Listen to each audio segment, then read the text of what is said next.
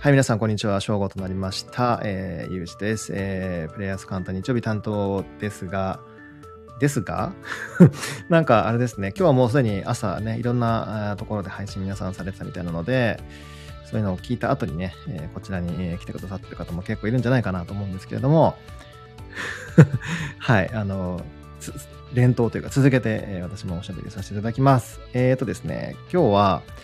えー、9月の10日日曜日ですね。今週はですね、星回り的にもちょこちょこいろいろ変化もあるタイミングでもあるので、えー、そのあたりも、えー、お話ができればなと思っております。が、その前に、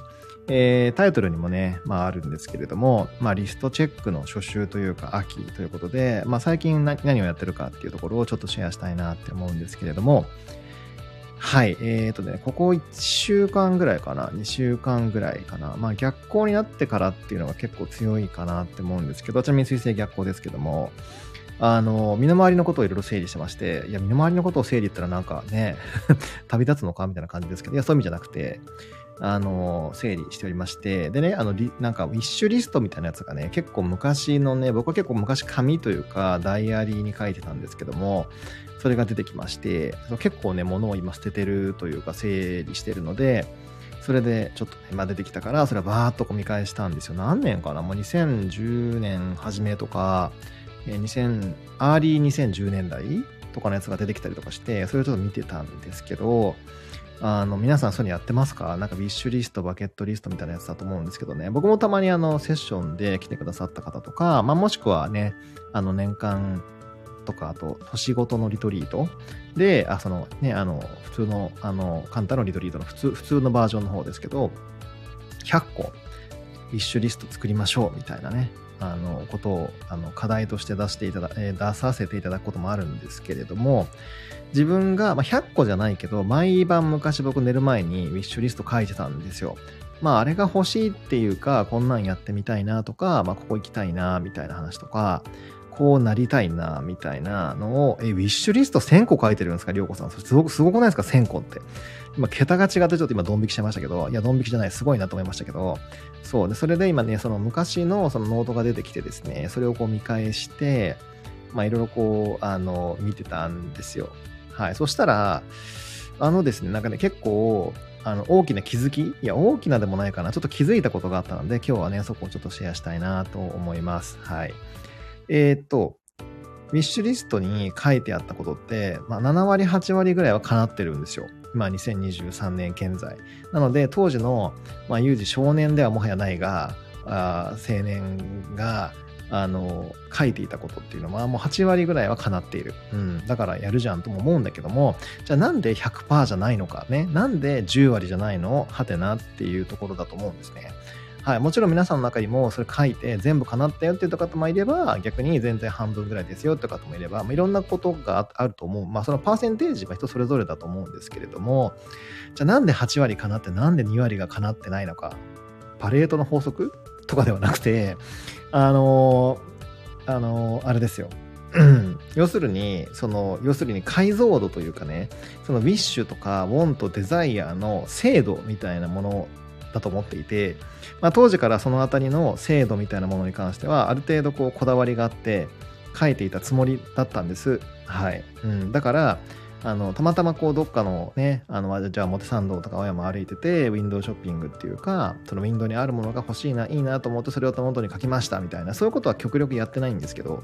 なんかそれはだから一時的なわかります？かなり刹那的なボントだからうん。なんかちょっとトレンドに流されて書いちゃいました的なモードだから、そういうのは書いてないんですけど、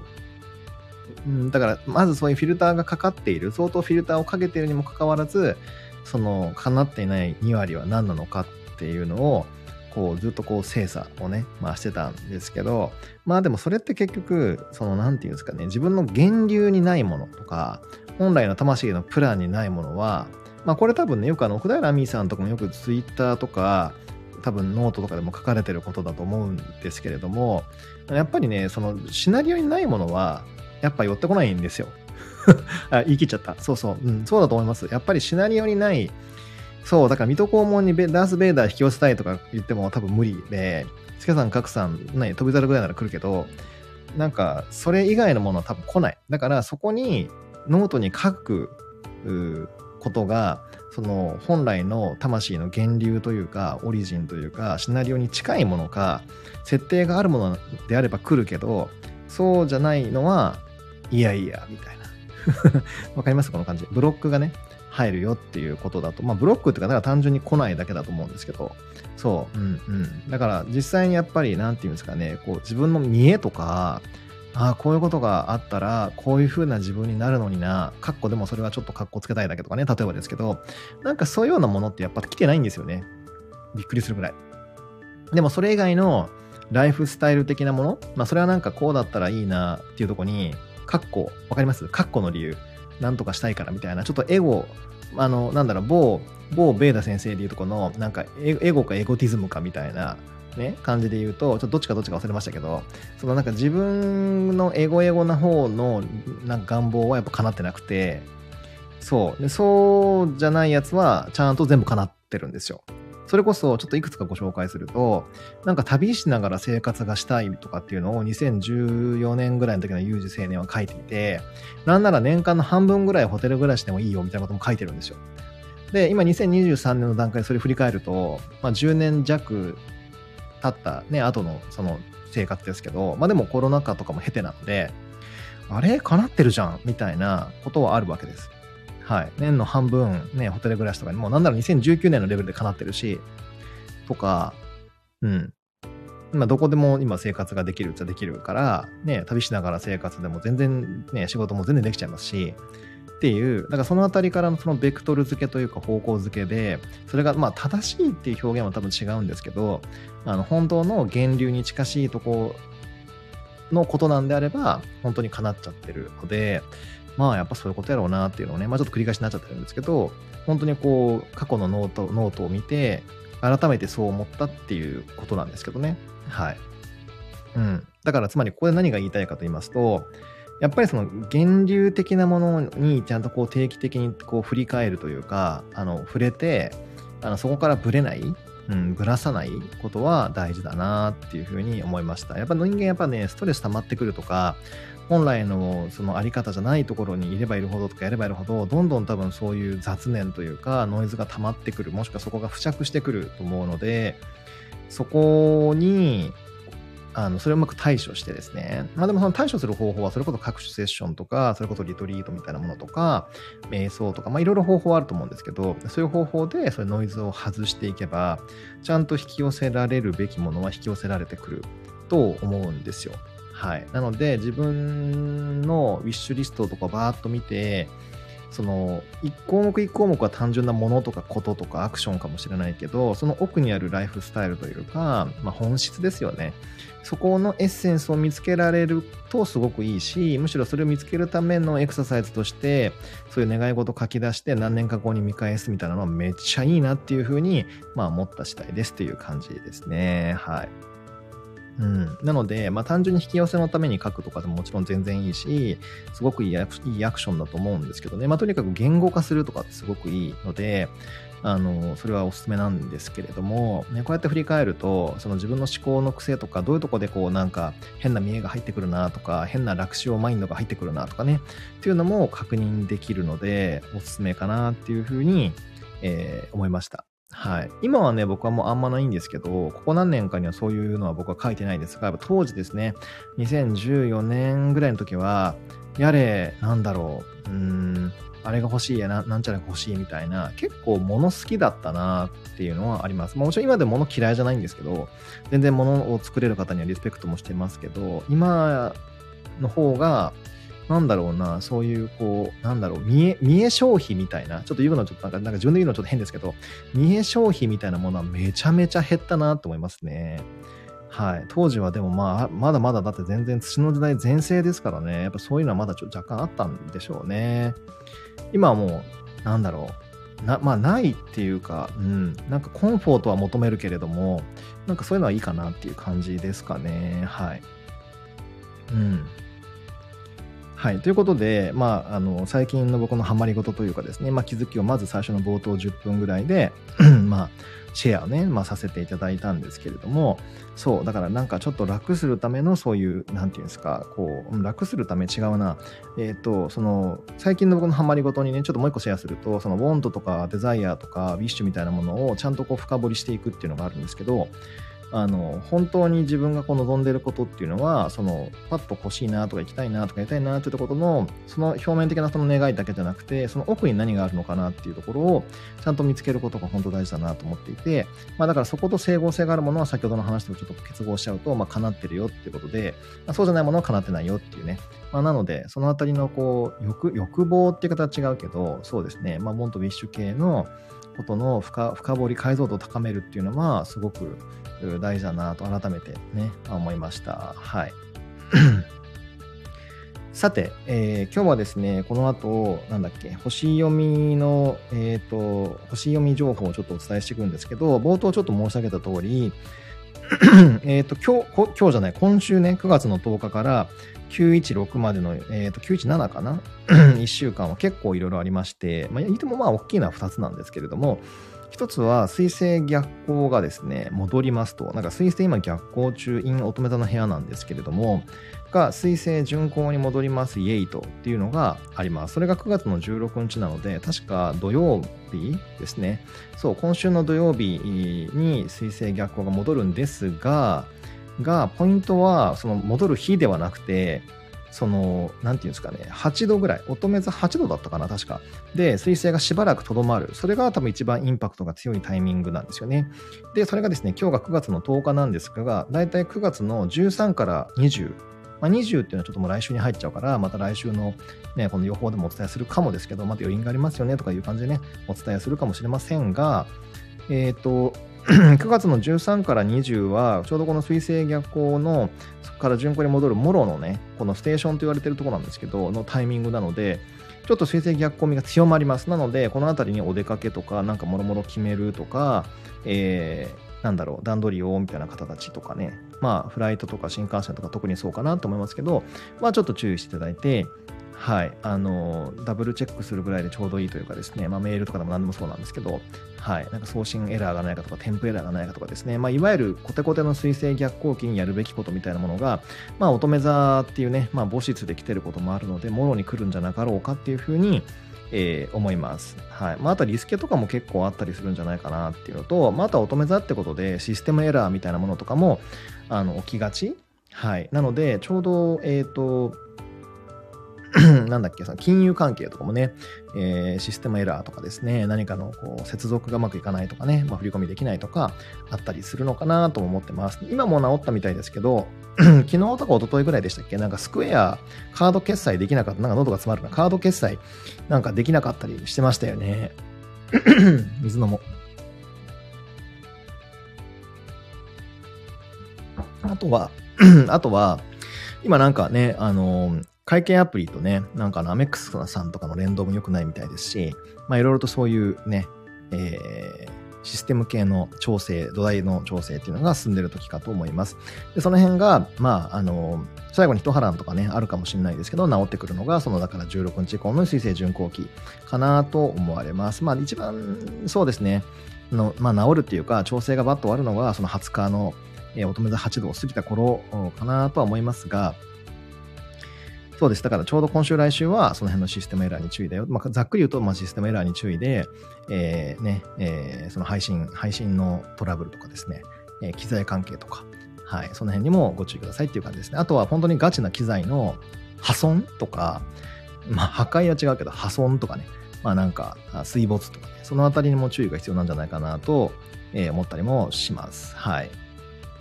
あとは関節弱い方もね、ちょっと関節がもろもろ来る可能性と、あと神経系統ですね。そのあたりも肉体的には反応がある可能性があるので、その辺弱い方も、えー、まあ、ご注意くださいってもなかなかご注意しづらいんですけども、はい。急ぐば回れぐらいで過ごすのがいいんじゃないかなと思います。はい。次に、えー、っとですね、9月の13日でもうすぐなんですけど、小惑星ですね、パラスが、えっ、ー、とですね、乙女座の部屋から、同じく乙女座の部屋からですね、えー、天秤座の部屋に移行します。今の、えっ、ー、と、パラス乙女座、今ほぼ最終度数ぐらいにいるんですけど、何が起きてるかと言いますと、それこそなんか、あの、完璧主義なところを、さらにこのパラスの正義味というか、この詰める感じのエネルギーがですね、あの、強く作用してるので、あの、なんていうんですかね、こう、えー、清廉潔白でなくてはいけないとか、何かを、あの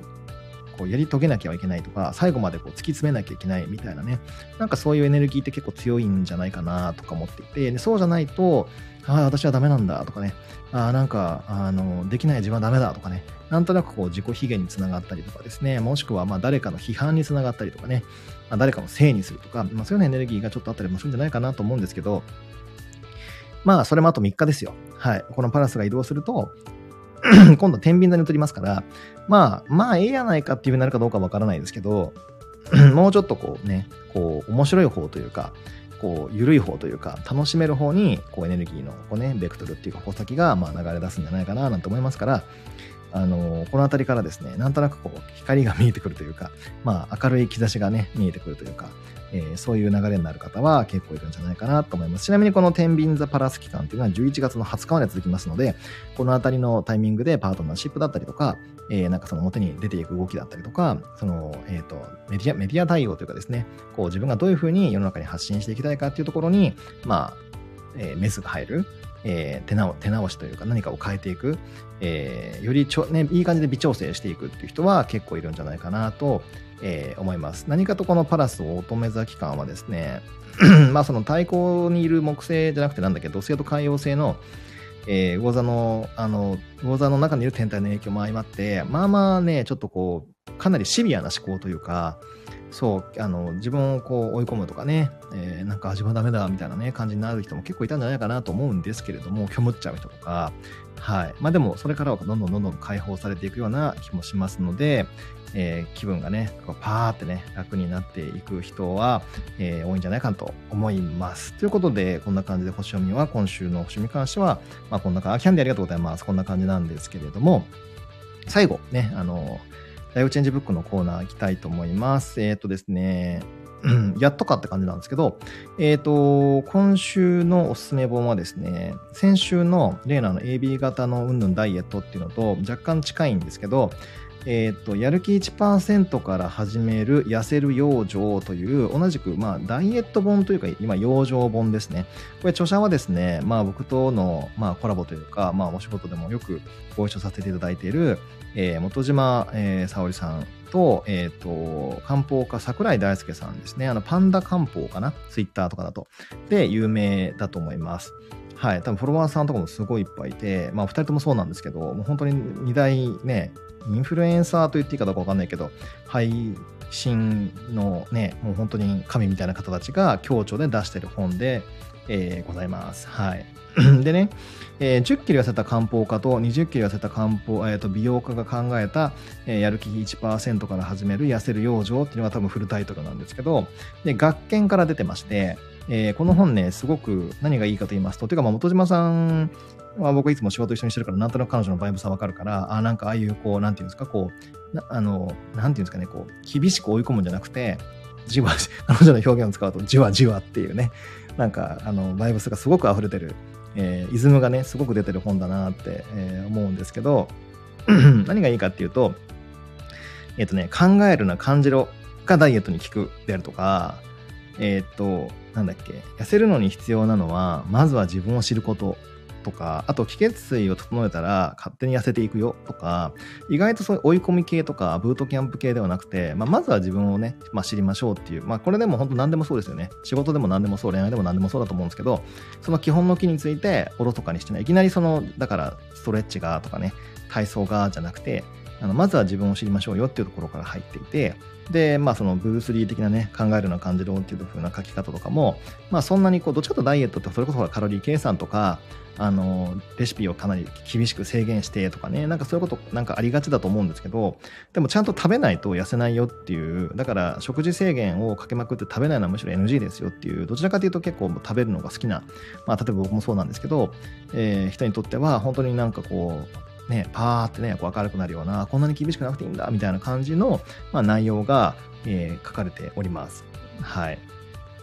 うん。まあ、あとその気血水が整ったら勝手に痩せていくって本当に名言というか、実際このパンダ漢方の桜井先生も、あのね、体調を整えると、勝手に10キロスルスル何もしなくても落ちましたみたいなことも書いてあるし、まあでも本当にそうだなと思います。僕は逆にそのスピリット的というか保守的に見ると余計なことをしなければ勝手に痩せていくって僕は思ってるんですけど、つまり余計なことをするから、あの、さっきも言ったようにその全部がその掃除相関っていうか、それでやっぱりこう肉がついていくとか、余計なね、ことをするから余計なエネルギーが必要になって余計なものを食べてまた肉がつくみたいな、そう、だから余計な、余計、まあ余計余計言い過ぎですけど、余計なことをやるから、なんかいろんなものを背負わなくていいものも背負っちゃって、肩とか首とか背中に肉がついていくみたいな、ね、まあ、本当にその辺がこう、全部がね、つながってるなっていうふうに思っていて、まあ彼らはそれをこの養生で表現する。僕はその、ね、魂のミッションみたいなもので表現するっていう、まあ、その表現の違いなんですけど、そうなので、道を極めたって言っちゃっていいのかどうかわかんないですけど、お二人がどういうふうにその養生について、その余計なことを省いていくとどうなるかっていうところをちゃんとこう、お二人がね、しかも体現者であるからこそ、あの、すごい、こう、しみしみというか、そういうふうにバイブスも浸透してきやすい。うん、し、だからなんか、まあもちろん、あの、座学というか、あの、あ幸せな思いとりありがとうございます。そう、座学の本なんですけど、自分にこうすごく置き換えられて、なるほどねっていう、なんかこういうことやってるからこういうふうに肉がつくんだなとか、あの、こういうふうにやると、あの、今ここにね、集中できて、あの、そのなんていうんですかね、こう気の巡りとか、まあ、水分とか、血もよなんかこうよく流れるんだ、えー、ろうなみたいなことも、まあ、わかるという。だから、この本に書かれてる内容の本当に半分以上、もっとですかね、は、その具体的にこれを食べたら痩せるとかじゃなくて、あの、食べることへの罪悪感をちゃんと食べるで解消できるとかね、なんかそういうことが書かれてあって、結構マインドについての本だなっていうふうに思います。はい。なので、あのー、なんていうんですか、この貝原駅券とかの昔の、あのー、なんだっけ、養生訓養生論みたいな、ああいうのもすごく勉強になるんですけど、なんかやっぱりこう現代人によりフィットした、こう、優しい養生本だなっていうふうに、えー、思いました。はい。大体行為で食に走りますね。そうですよね。ほんとそう思います。僕も。あ、コスモスありがとうございます。はい。なんか秋っぽくていいですね。はい。うん。ということで、えっ、ー、と、小島さんのね、えー、本のご紹介もさせて、桜井さんのね、えー、本のご紹介をさせていただいたんですけれども、ちょうど、なんだっけ、ダイエットって、これなんかの本、本だか、ブログかなんかで見たんですけど、なんか夏って汗だらだらかくから痩せやすいかと思いきや、実はなんか冬が一番痩せやすいらしいですね。はい。で、夏は僕も結構、あの、アザラシみたいにですね、もうなんかグデってしちゃって、特に何もやる気が起きなくなっちゃう人なので、まあね、まあ肉を落とすっていうか、まあ体のボディメンテナンスっていうかね、調整は、これから冬にかけてしっかりとやっていきたいと思っております。今はね、あの、ちょっとあれなんですよ。この台風とかもあった影響で、ここ何日かあんま歩けてないので、まあ今日もね、この後ちょっと歩きたいななんて思っておりますが、やっぱ歩くとね、気持ちいいなって思いますね。はい。うん。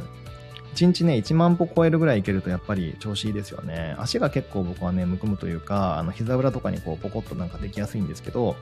はい、歩くとその辺も解消されて、あ、そうそう、自転車もね、買いたいなと思ってます。引き続きリサーチはしてるんですけど、今ね、3つぐらいに絞れてきたんですよね。はい。また、あの、購入するなりしたら、またお披露目というか、えー、ご紹介はしたいと思います。はい。ということで、えー、なんだかんだで長く喋っちゃいましたけれども、えー、だいぶね、季節ももう夏から秋にね、移ってきて、えー、風とかね、なんか空気感は本当に秋っぽくなってきましたけれども、うちでもついさっきですね、あの、なんだっけ、えっ、ー、と、宅配でちょっとなんか買いに行けなかったんで、なんか秋の味覚っぽいブドウが届きました。はい、なのでこの後お昼ご飯はブドウを食べたいと思います。ということで、えー、今日も良い日曜日をお過ごしください。また明日ですかね、えっ、ー、と、僕の、えっ、ー、と、個人の方で申し訳ないんですけども、えー、マイティライブございます。えー、何を許しますか？何を許して、えん？許してきましたか？みたいな、よくわかんないタイトルですけども、まあ、そのあたりも明日、こうご期待という感じですね。で、12日には、えっ、ー、と、スタイフの、え、配信もございます。それはこちらの方のチャンネルではなくて、僕の個人チャンネルの方ですけれども、また配信ありますので、そちらでもお会いできれば嬉しいです。ということで、今日も長々とご視聴いただきましてありがとうございました。ボナジョルナータ。